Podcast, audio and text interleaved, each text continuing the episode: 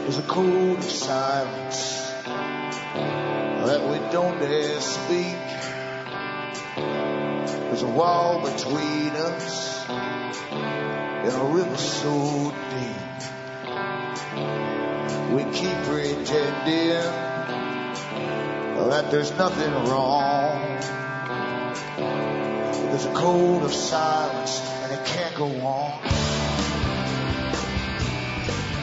Hi folks, I'm Alan Watt and this is Cutting Through the Matrix on November the 17th, 2011. For newcomers, always help yourself right off the bat to going to cuttingthroughthematrix.com. There's lots of free audios for download and hopefully you'll understand this big system you've been born into that really is very, very deceptive because you're conditioned from birth to believe that everything the media tells you is real and that everything you're taught in school too is real as well.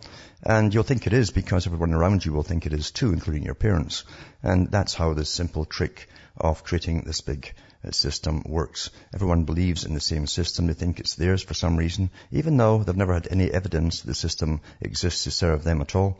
And in fact, they keep voting in so-called public servants who make an awful lot of money from them, and they never, ever figure out the scam. It's rather strange, to be honest with you, but that's how it works. Very simple. And everything around you, all the media, is all in on the big act as well, because those who designed the system, at least this part of the system, or the last couple of centuries of it, wrote about it long ago, and how they bring it about to make the people believe that something called democracy. And even then, with democracy was only going to last for a certain amount of time before the next part of the system would come in. And it's in now, in fact. It's been for some time. And of course, it's a global empire for the new feudal overlords, as Carl Quigley called them.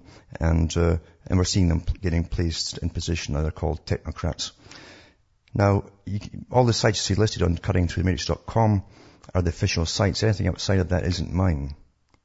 And you'll find that all carry transcripts of the talks as well in English. And if you go into Alan Watt sentinel.eu, you'll find transcripts in other languages to choose from. And remember too, you are the audience that bring me to you. I don't make a big fuss and toot my own horn at all about what I do here, but I do always mention that I need your support because I don't take on advertisers or people that sell you things or terrify you, then sell you stuff. That's just the way it is in this present day that we live in.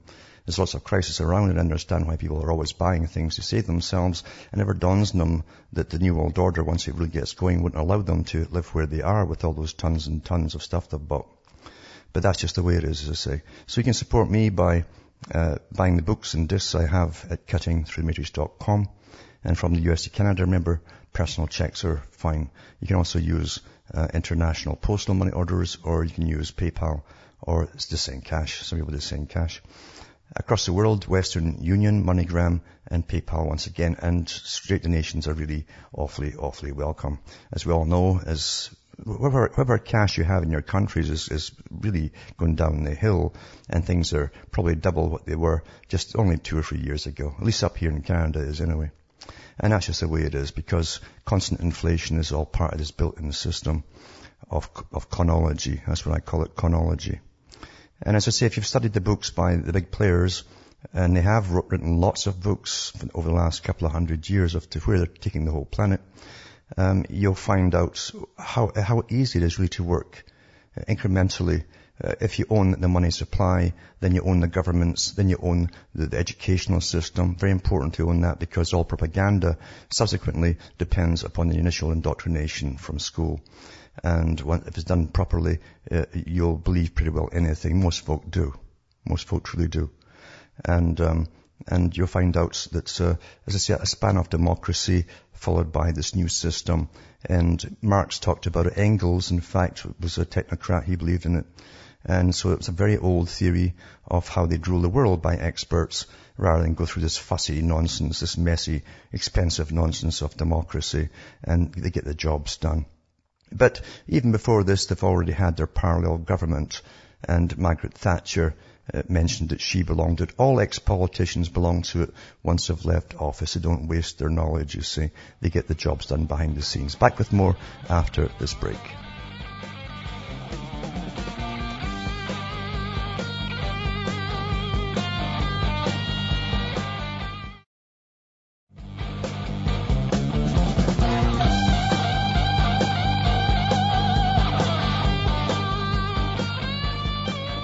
Hi folks, I'm back cutting through the matrix and talking about banking systems and the chronology that runs the world. It's all chronology.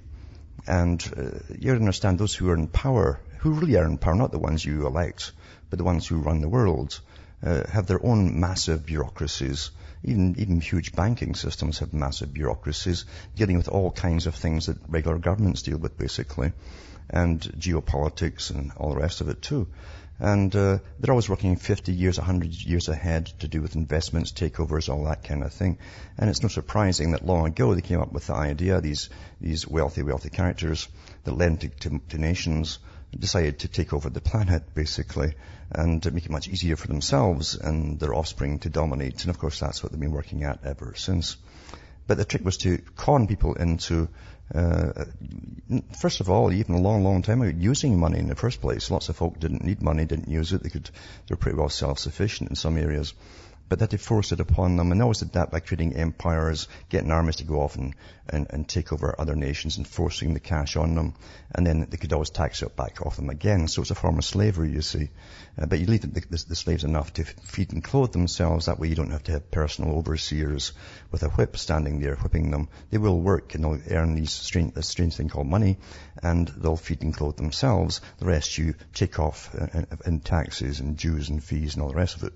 So nothing much has changed for an awful long time, but it's not really efficient enough for them now. They want to go into an even better system. They have the future planned for those who are living in rural areas where they've been rewelding them for years now in preparation for you lot not being there anymore. Because, you see, if you put wolves into, say, the big national parks, believe you me that the deer and the caribou or where else that happens to live there learn very quickly that they're going to get eaten, you see. And it's only the stupid humans, when they put them into rural areas, they can't really figure out that it's the same with them. That's what the ones who own the planet literally think of you. You're nothing but food, and you're in the way, and please move off and move into the crowded cities. It's all planned that way, actually. And I've gone through some government documents, like the think tanks for the military, who have come out with the stuff about the death of the rural areas, and that'll be part of it. So I'm not talking off the top of my head here. It's just the way it's all planned. And it may seem strange to those who haven't read the books put out by the big boys. You've got to read through a lot of dry, boring memoirs of the big fat characters to catch the little paragraph or line here or there where they actually give something out. And they count on that too. Most folk will never read these books, you know. It's too boring for them. There's no sex and violence in them. And even the violence that's in them is in such a beautiful way. You think it's almost romantic, like poetic, the way they put it across in their books, until you stop and think they're actually talking about the death of millions and billions of people, so that they can have the planet all to themselves and their offspring, and no doubt their cloned slaves of the future. Anyway, this article here is from Europe, and it's called Government Sachs, and Goldman Sachs, and the Death of a Democratic Europe. And they're kind of on the money, as I've used that term, about what they're saying here. So, so much has happened in Europe over the past year. You may not remember the fuss about the role of a certain global investment bank in the Greek debt crisis early in 2011.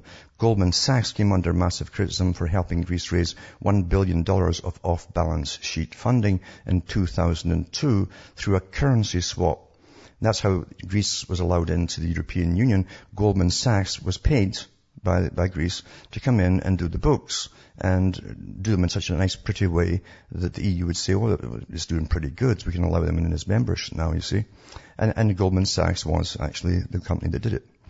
And says what European Union regulators apparently knew nothing about, which is a lie, of course. We know that now. Until in February 2010. At the time, Goldman was criticized for helping the Greek financial situation appear considerably better than it actually was, which is nonsense. These banks all know what's happening in countries and how well they're doing or how badly they're doing. And it says, making it easier for the country to enter the euro. After the Enron scandal in 2005, Goldman sold the swap to the National Bank of Greece. You probably noticed that over the last 10 days, two democratically elected leaders of sovereign European states, one in the third largest economy on the continent, were forced from office without any form of consultation with their nation's people. Personally, I think it's contrived. I think it was intended that they leave under what would appear to the public. It's always a show for the public, you know. They don't sort of sink somewhere. Generally, they get promoted up back into the companies they worked for before, like Goldman Sachs, for instance. So they don't go down the way and downhill. And I think this is intentional to bring in the technocrats. The technocrats really are really expert guidance rather than elected guidance. This is the system that's to come in, and bureaucrats basically decide who is to be the technocrat over countries. This is the new system, post-democratic. And I've gone through the articles before about post-democratic societies that have been put out by not only the big universities, but by the EU and other high members and so on. So technocrats, as I say, are really what they've been going for all along. What did you think they meant when they said we're now post-democratic like the Club of Rome 30 years ago? And they'd have to make sure that every country would be post-democratic. You must create financial crisis and all the rest of it, and lots of scandals, and then people lose confidence, and then you train them not to really care. And they have been trained for 30, 40 years not to care. You actually expect, and that's socialism, because you expect a paternalistic society where the ones above you are doing their job well and it's got nothing to do with you, and so you can go and play. They've trained a culture very, very well across the whole planet, a whole generation to believe this, and that's how people really are today. It doesn't matter what you expose to them, most folk, well, oh yeah, and you can see them bored already as soon as you mention something that really matters. So this article here goes on to the European guys that supposedly stepped down and the ones that came in.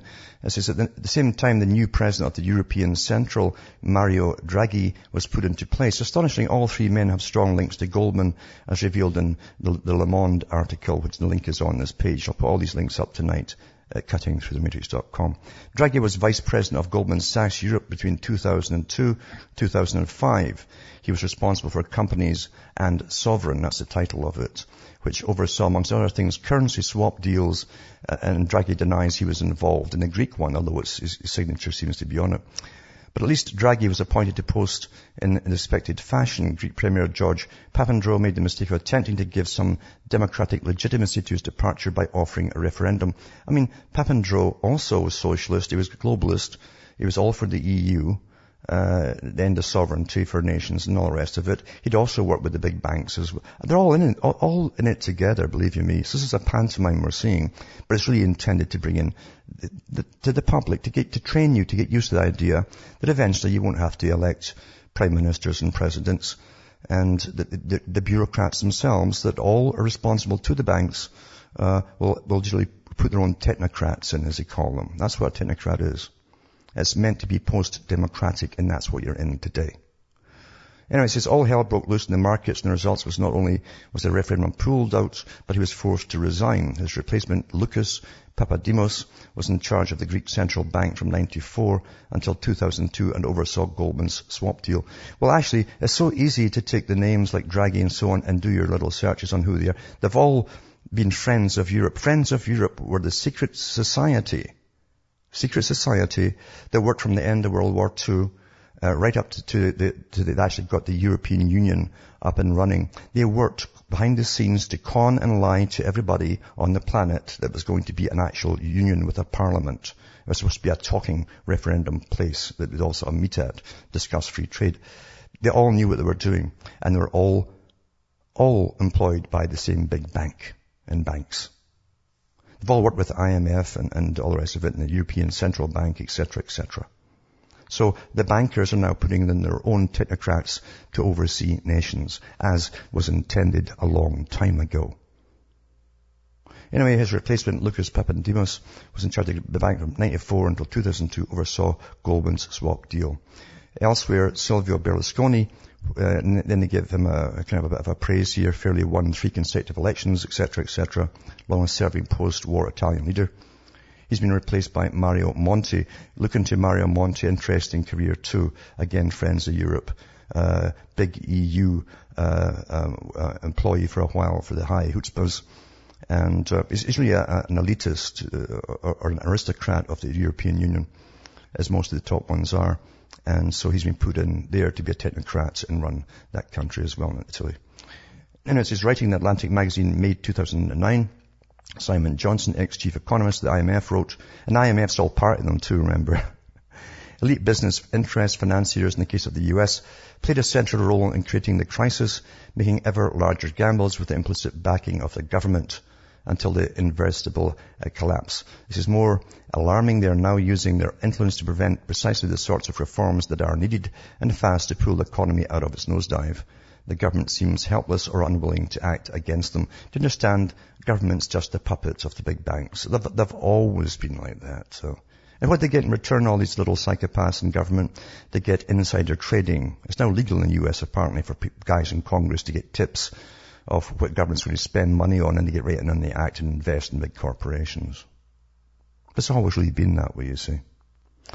Something rather similar appears to be happening in Europe. What Draghi, Monti and Papademos also have in common is that they are classically trained orthodox economists who have spent a good part of their lives working for the European bureaucracies and banks that have brought about this disaster. These so-called technocrats brought in to calm the markets are not proposing alternative policies.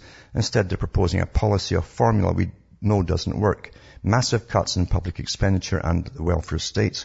It's also your healthcare and everything, along with regressive tax rises, can only ever harm demand and growth, drive unemployment down, that is, increase inequality and economic insecurity. Rather than allowing so-called sovereign states some freedom to set their own monetary and fiscal policies, these leaders appear intent only on furthering centralizing such powers.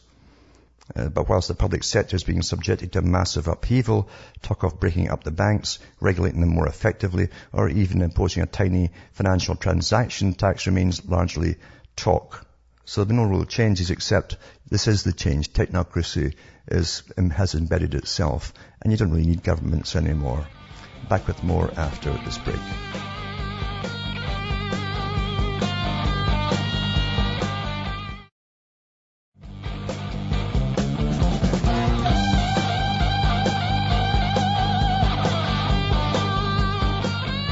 Hi folks, I'm Alan Watt. We're back cutting through the matrix, and a similar article is put out too by The Telegraph, and it's called Goldman Sachs Rules the World, and they cover much of the same kind of stuff here too. What none I'm going to go into is that there's no left and right, you understand. I mean, these big banks, and the guys who now represent these big banks and countries too, as they place them in as presidents and prime ministers, they're all supposedly left-wing socialists.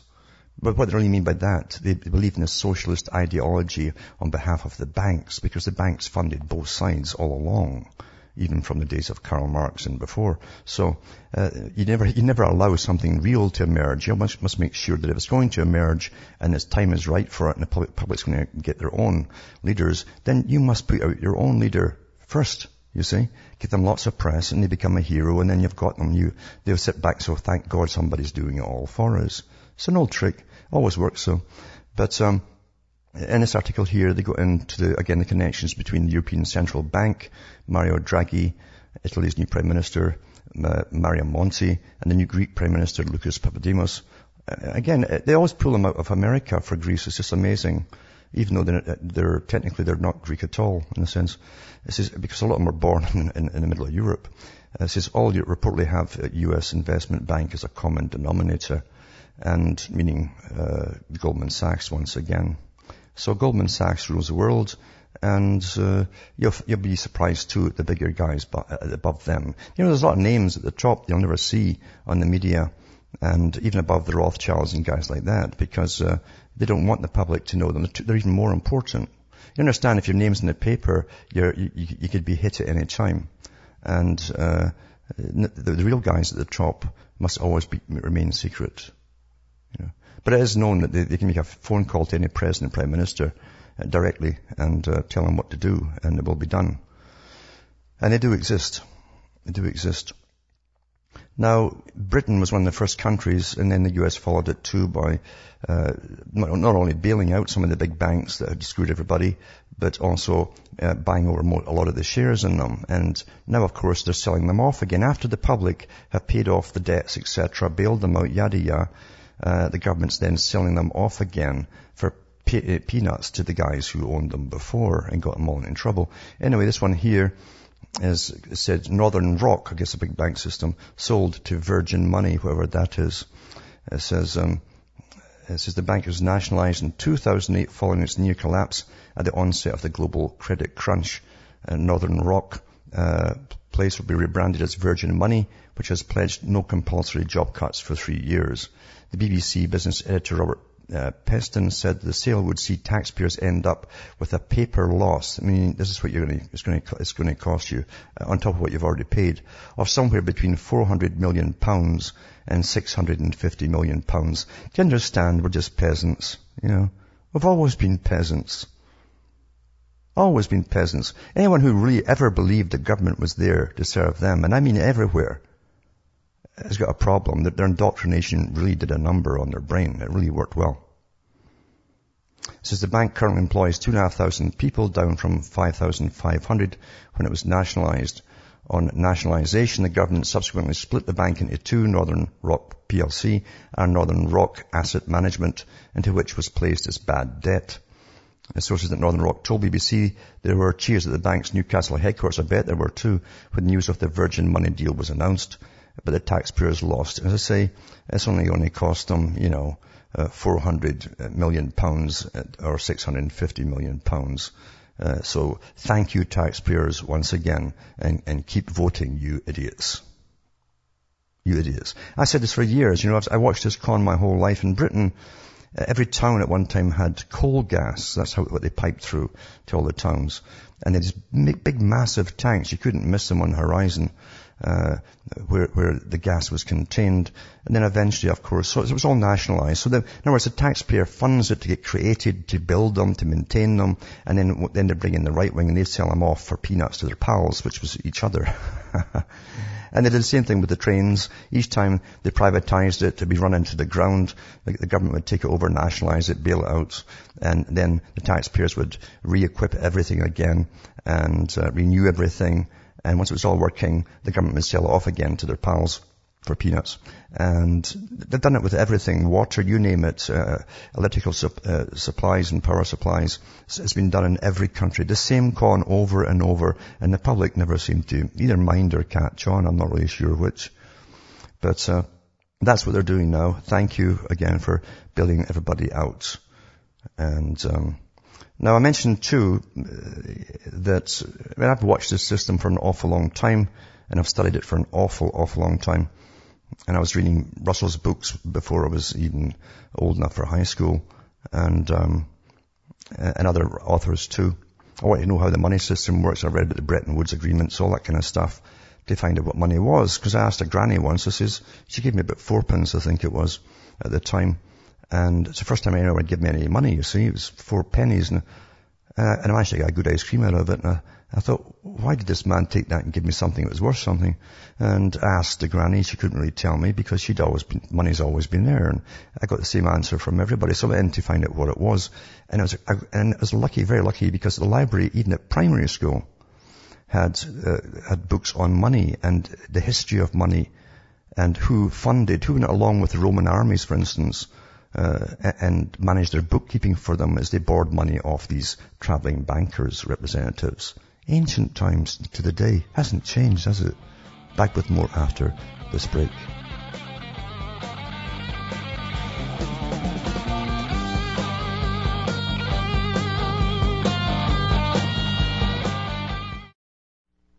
You're listening to the Republic Broadcasting Network, because you can handle the truth.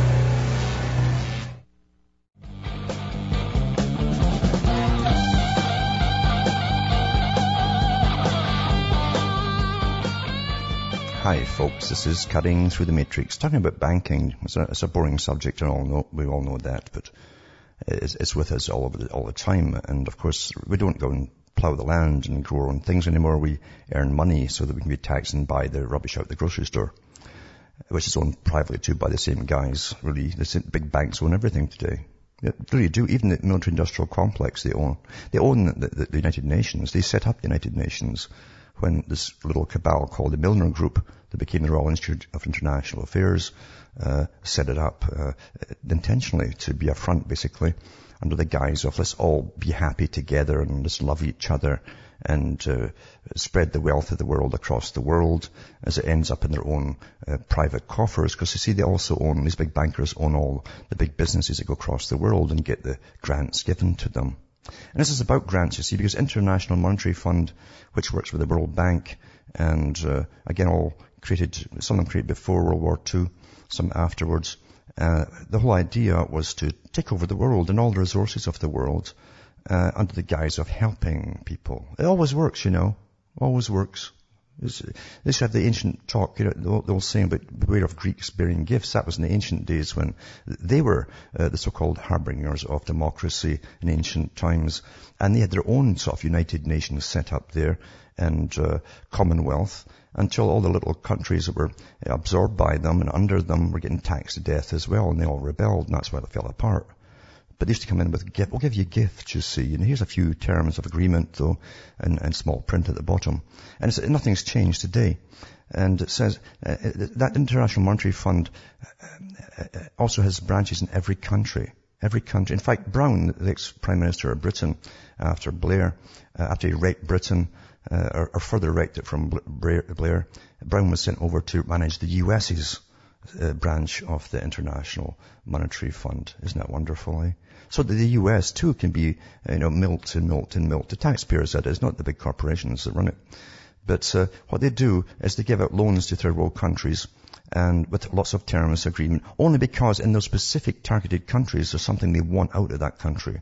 And it's generally pretty well everything that they want out. And they always get them into debts. Then in comes the IMF. Oh dear, we'll have to cut your welfare and all the rest of it, your pensions, your healthcare, and take them from you until you pay it off. And then, of course, then they bring out aging rock stars. Isn't it a great old trick, this? Aging rock stars get put out on the road, and they meet prime ministers and presidents, and they give the gullible, ignorant West, oh my God, let's write off the debt of these third world countries, and we all feel sorry, you know, and they all wink at each other, of course. They've conned the public again. And so they write off the debt. What they don't tell you, any of them, is that, you see, all you taxpayers are down as the guarantors. So when they write it off for the third world countries, you have to pay it up. And then immediately your prime minister, your president will give another loan. This is how the trick works, you see. Now this article here is a boring little article, unless you've got a mind that still functions. And it says, Paris Club cuts Ivory Coast's debt burden. Well, oh, that's nice of them. Paris Club. What do you think of Paris Club? A little private company, I guess, eh? Is it? Really? The Paris Club of creditor nations, they've all these different terms, and I'll get to that eventually, said members agreed Tuesday to reduce the Ivory Coast foreign debt burden, and said reforms underway should lead to further relief. Exactly what I just said. You always write it off, but you see, who's going to pay it? This little club here? Well, let's read on. The West African nations' creditors in the Paris Club agreed to reschedule the repayment of some of the country's debts over a 10-year period. Repayment of arrears on those payments were rescheduled over 8 years. The informal group, it's an informal group of creditor governments, said in a statement, for the harder thinking, let's see that again. For the informal grouping of creditor governments. Now, did you know your governments are acting as bankers? They always have been, mind you, with your money, of course. Is it written in anybody's constitution anywhere? Do you find that? No, I don't think so.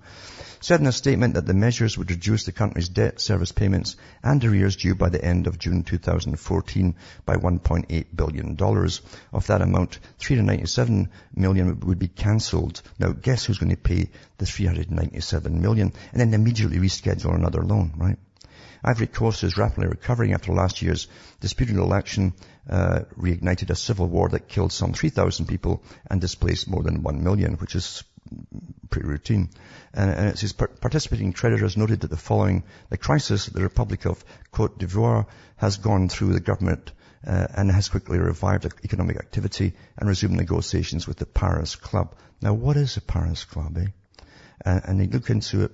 An informal group of financial officials from 19 of some of the world's biggest economies, so it's your government officials, right? They work through the Overseas Economic Development Fund under the United Nations with a representative in your government, you see, so that they can take your cash, your tax money, and lend it out to these countries. And then they cancel the debt when they can't repay it through the IMF. But you've already signed on, or your head honcho has signed your names all down to pay it off as guarantors. Meets every 6 weeks at the French Ministry of the Economy. So they will see you've got Paris clubs, got different clubs all over the world, same countries though, because you look down to see who's in it. Austria. Australia's doing great right now, you know that. They can really afford this. Austria, Belgium, Canada, Denmark, Finland, France, Germany, Ireland, Italy, Japan, Netherlands, Norway, Russia, Spain, Sweden, Switzerland, United Kingdom, and United States. And then associated ones that part pay are Abu Dhabi, Argentina, Brazil, Israel, Kuwait, Mexico, Morocco, New Zealand, Portugal, South Africa, South Korea, Trinidad and Tobago, Turkey. Isn't that, charity is so wonderful, isn't it? Isn't it wonderful when you open up your pockets and pour everything you have out so that it can get squandered in other countries that are full of corruption and have no intention of using it, and neither are the guys that lent it to them. Because all they intend to do is take over the areas where they want to plunder them for their mineral resources, their gold, their diamonds, and so on, uranium and all that. So people think they really think they're awake, most folk, you know that. They really do. Isn't that astonishing? I'm talking to a small audience, I think. But anyway, this is the real world, and it's been like that since World War II, really, and before, as I say. We're all idiots. But you see, no one creates money. Or wealth, put it out. No one creates anything of wealth except the people who make stuff. Actually make stuff. And manage stuff. The governments don't make anything. They use your cash for big private corporations. And they lend it out through all these cons that go on. Such as foreign aid and stuff like that. And they really, all we're doing is they're using our tax money to conquer the rest of the planet. And us too, mind you. But no one seems to care. There's lots of entertainment out there, isn't there? There's lots and lots of entertainment. Now, I mentioned too about society. It's too sick now to help. I hope you all understand that. Society's been degenerated so quickly since, especially 1960, even before that, but it really went on a roll in 1960. And it was a managed roll, by the way. Every liberation movement was mentioned by Yuri Bezmenov as coming from the Soviet side because they were given the task of working the system. Not that in the West didn't mind. They were all in it too, all the ones at the top. And the whole idea was to destroy marriage altogether and make it impossible for anybody to bond without fighting in the first 5 days that they lived together. And that's happened. And then the state would take up the slack by creating, taking over all the functions that families used to do. Now you've got children growing up and they call social workers by their first names and say they're their best friends. I'm not kidding. There's articles out there on that. Single mums have got hundreds of boyfriends and that's the modern society. No one thinks anything about it now. And yet, I can remember in the 70s when Britain declared that most of the homes we're going to build from now on would be for single parent families. They all knew it was coming because, you see, our culture is run for us. We just follow it. At least most folk do. And they haven't got a clue they're actually following a design plan to destroy the fabric of society, as Bezmenov said. That's all the things that hold you together and have held you together for hundreds and hundreds of years against these thugs at the top. Once you've destroyed it, you're too degenerate to come together and fight anything. The ones who are organized are led by the nose by the big bankers themselves, against themselves, because the big bankers want to bring in the new system too of technocracy. You see, it was their plan a long time ago. Anyway, part of it too is violence, sex, and lots of things like that. And I mentioned a game the other day, Modern Warfare 3. I put the link up to the preview of it. And it's meant, of course, to recruit the next bunch of cannon fodder. They might even be turning on you, in fact, down the road, because they're all getting trained in urban warfare, which is like big cities. Anyway, it grosses $775 million in its first 5 days. And this is put out by the military-industrial complex to make sure they've got, as I say, future recruits for cannon fodder. And it'll work very well, because when you're that, you know, youngsters are indestructible. They think they're immortal. And this really meant for them. And they have all these psychologists working on these things, and psychiatrists and neuroscientists, and it works awfully. Embeds in their mind, you know, they cannot die. And of course, they want to be one of these big steroid heroes that they see, and that's the role image because see, there's no dads anymore either. you know. So that's the role. Just like the gangs. You understand? Gangs, the whole history of gangs is single mothers became the predominant family. Young guys had no dads, and so the gang members in the streets would be the nearest thing to a dad. He would steer them right and keep them out of trouble and help them get some cash in his pocket and all the rest of it, and protect them as well. And so there's nothing around anymore. So all they can do is look at all this fantasy they're given, and then the military uses that. Actually, they show these games at the military recruitment centers. I've watched a documentary where they actually walk in, and there's these very games there for these youngsters who aren't even, you know, adults yet. I don't care what anybody wants to say about it. They're not adults yet. They don't have the wisdom of life experience to be adults. And they watch these videos, and then they go and sign up. The desks on one side, the video games on the other. All for the private enterprises, eh? That use the military and your tax money as really private mercenaries. Because that's all you are, you see. You're a private mercenary. And they'll often get killed too, much to their astonishment, because again, they think they're immortal at that age. And they always think that bad guys can't shoot straight. You always see that in the movies, eh? Now, society has also been bureaucratized, right down to the lowest levels. You'll see it in stores even, and they have to go through their formulas now, checking who's who, if they've got credit cards and all that kind of stuff. And then you get the public too, standing at the checkout counter, just behind someone who's giving all their data out to their teller. All their data. They're so normal now, the bureaucratization of society. But it makes everything impossible to do. Nothing works anymore, you see, with bureaucracy.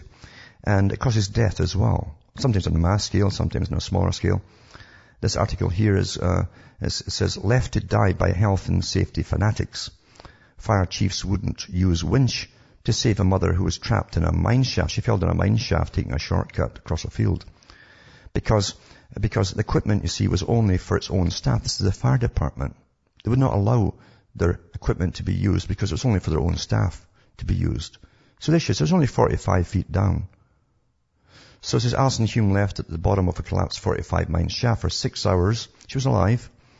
She suffered a fatal heart attack eventually because she was left down there, brought on by hypothermia. Inquiry found the fire service evidence bullish, if not arrogant. This was in Scotland. It says Strathclyde Fire and Rescue said her death was a source of enormous regret, but did not apologise. Well, bureaucrats never apologise. It says inquiry yesterday into a damning verdict on a rule book obsessed fire chief, with actually two of them, who ordered colleagues not to rescue a dying woman trapped down a mine shaft. The lawyer says Alison Hume could have survived if rank and file firefighters at the scene had been allowed to do their job and bring her out, said Sheriff Desmond Leslie. But fire crews refused to use a winch to pull her to safety because its policy, everybody's got a policy these days, eh, was only to use the rescue equipment to save its own staff. Well, it seems to me none of their own staff was in any peril here. And it wasn't getting used. The senior officer's fundamentalist adherence to health and safety procedures and failure to take account of the extreme urgency of the situation resulted in the mother of two remaining at the bottom of the shaft in Ayrshire for almost 6 hours after Strathclyde Fire and Rescue arrived. 6 hours. Can you believe this? I can.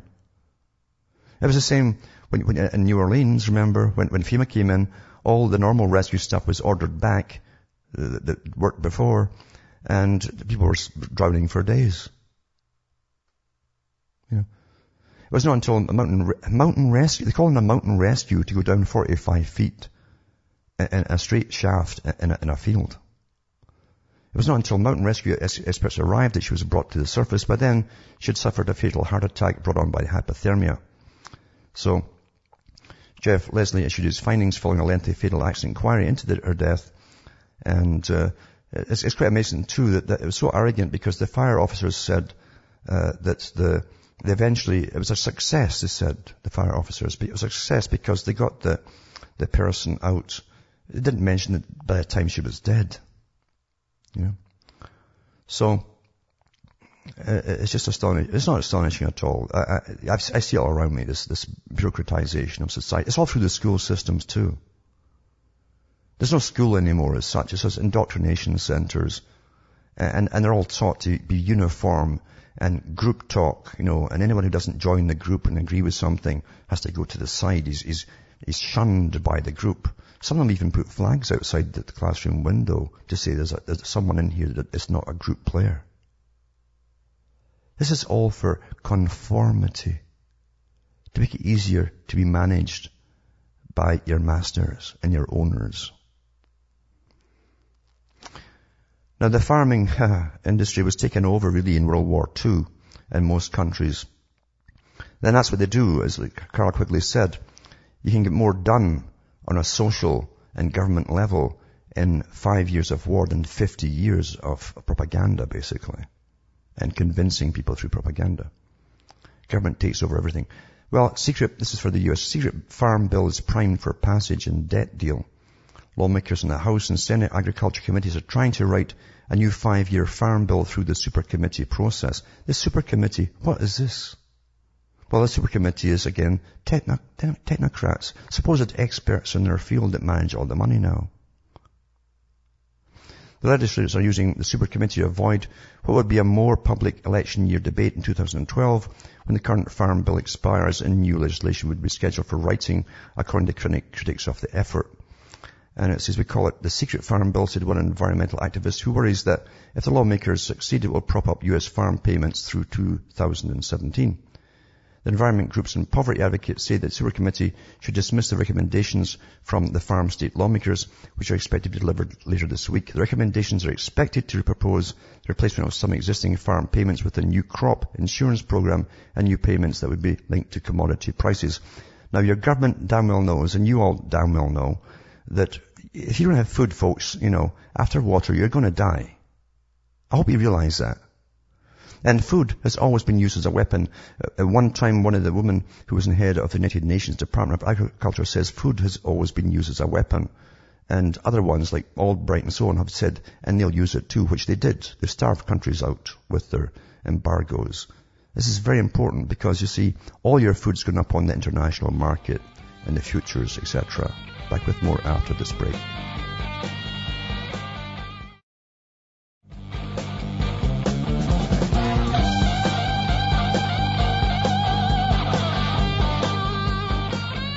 Hi folks, I'm back, cutting through the matrix, and it's shot by this whole hour, so I'm going to try and grab a caller or two. There's Fairweather from Pennsylvania. Are you there, Fairweather? Yes, Mr. Allen. Yes. I'd like to read you a paragraph from The Next Million Years. I really don't know what it means, but it seems pretty sick. And Charles Galton Darwin, yep. It says, been already pointed out, man's present procreative instincts are failing to reproduce the species in sufficient numbers in many of the more civilized nations. Then it goes on to say whether this reinforcement of the procreative instinct should be dignified by a new specific name, I do not know. But long before the end of 1 million years, it is almost certain that Homo sapiens will be changed into Homo pedophilus. Yeah. What did he mean by that? Well, when they formed the League of Nations, before he wrote that book, he wrote that in the 1950s, the League of Nations that became the United Nations, they said they would promote all things which were non-procreative. So pedophilia was okay. They promote eventually in the later stages homosexuality, lesbianism, all things that would stop families from getting, like male and female, getting together and having children. So that was part of it. And further on in the book, he also says we shall introduce hormones and endocrine disruptors into the water, the food, and maybe even through inoculations, he said. So the females would actually become more masculine in some ways, more aggressive, and men become more effeminate and less aggressive, or more manageable, basically. So that it all worked out then. And when big guys like him, remember he was a scientist in the Manhattan Project making the atomic bomb.